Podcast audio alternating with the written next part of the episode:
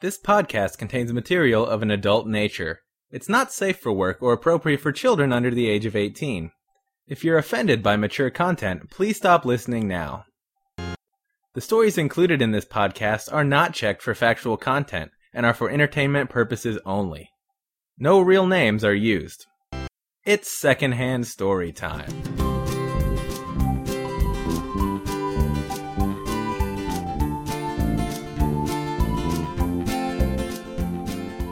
Hi, welcome to episode number 23 of Secondhand Storytime, the show where we tell stories we heard from someone else.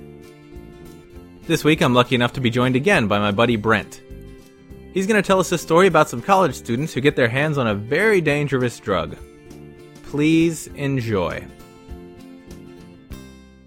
All right, and we're back again with Brent, who has another story for us. Um, if you've been listening before, then you will remember that he told an interesting story about a local Texas constable. So, Brent, welcome back to the podcast. Hello. I'm glad to have you on again. And so, I guess you have another story that you did not witness and did not uh, experience firsthand. No, and I'm very glad of the fact. that sounds promising. Yes. Well, whenever you're uh, whenever you're ready, go ahead and let me have it. Okay. Uh, this story took place at the college that I attended, which was Texas State University in San Marcos, Texas. And uh, it was told to me by my professor, uh, Professor.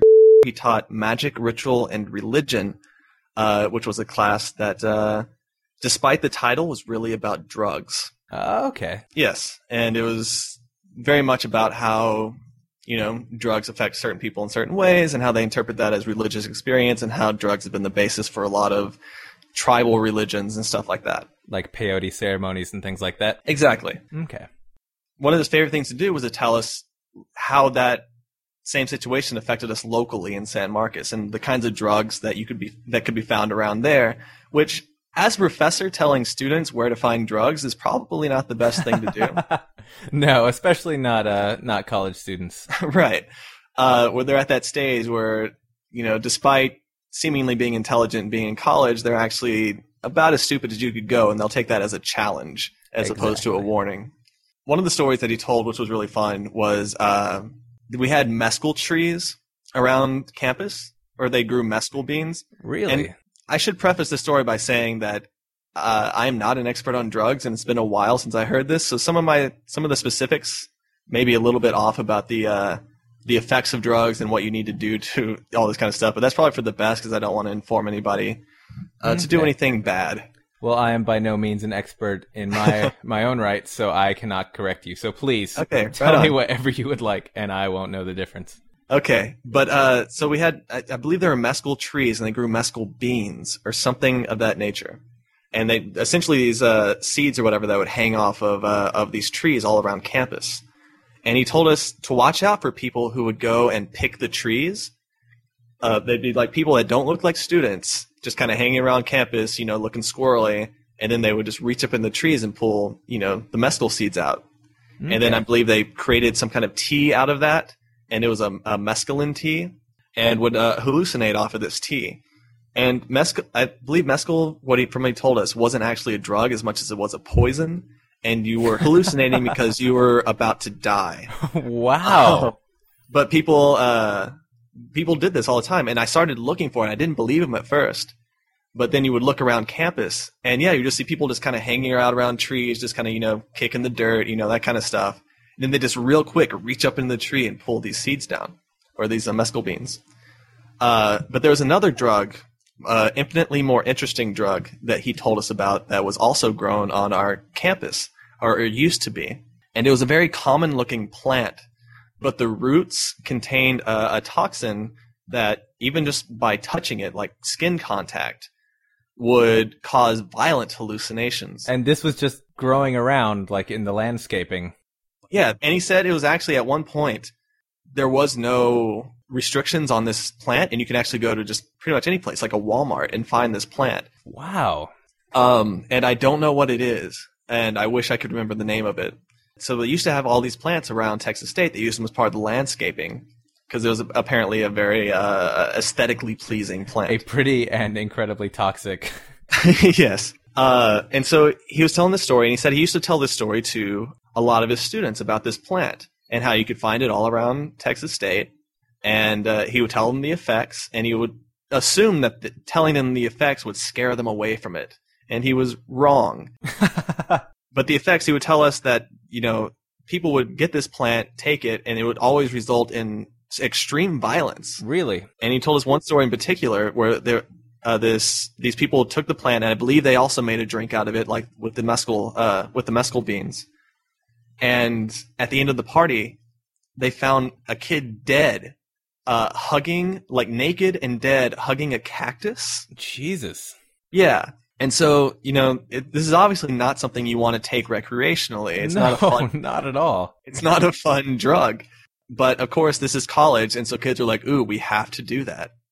And so a fraternity, um, and this was years prior to me actually com- uh, coming to college. Okay. Uh, a fraternity went around and gathered up some of this plant off campus, and they, you know, cut the roots out and they created a drink out of it and had a party where they all uh, took this drug.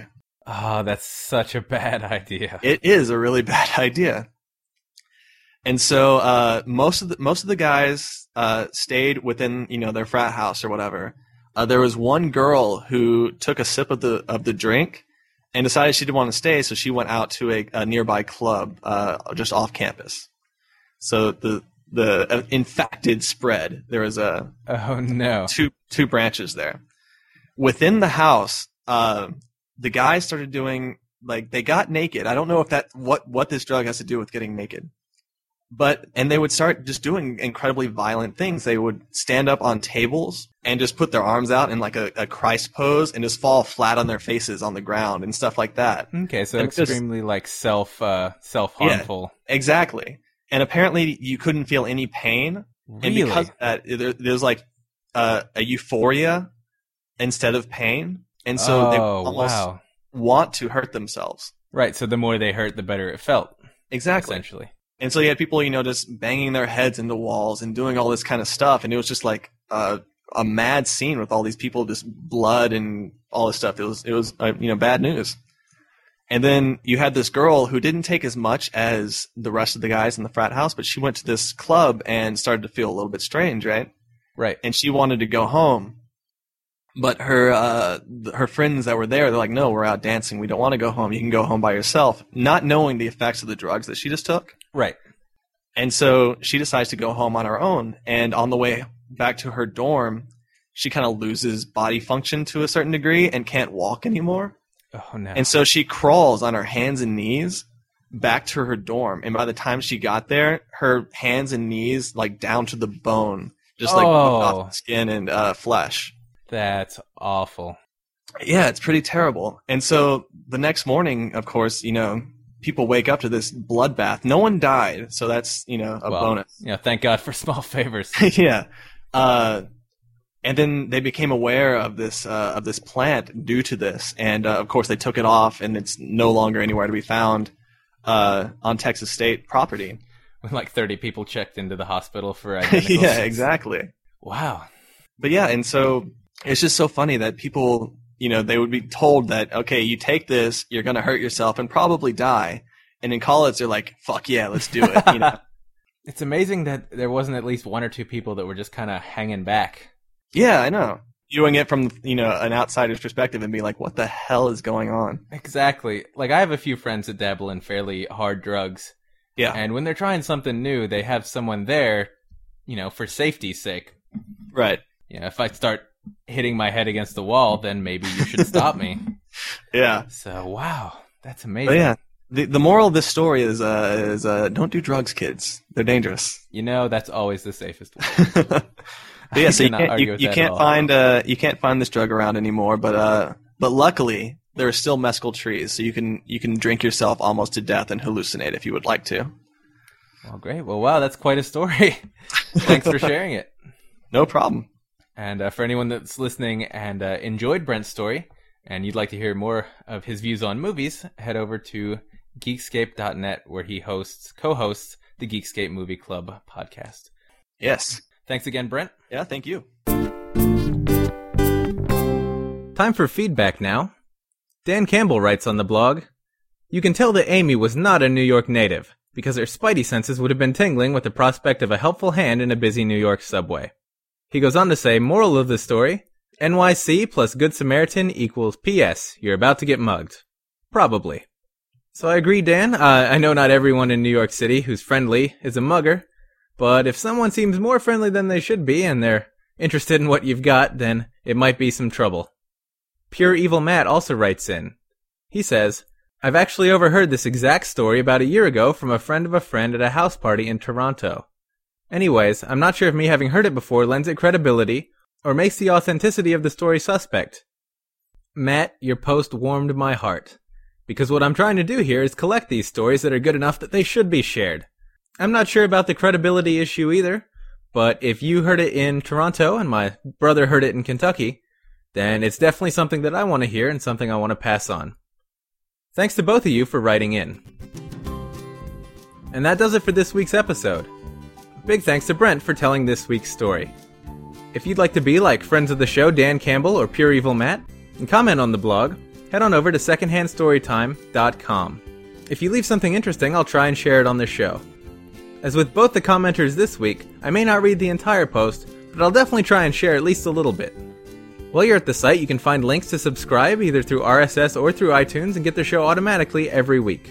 You can also find links to our Facebook group, our musician Gummery, and our license, which is the Creative Commons Attribution Non-Commercial 3.0 Unported license. If you'd prefer to receive updates through Twitter, head on over to twitter.com slash secondhandstory. If you have some feedback you'd like to share less publicly, or if you feel like you have a story that might go well on the show, send it to will at secondhandstorytime.com. Thanks for listening. We'll have another episode next Thursday.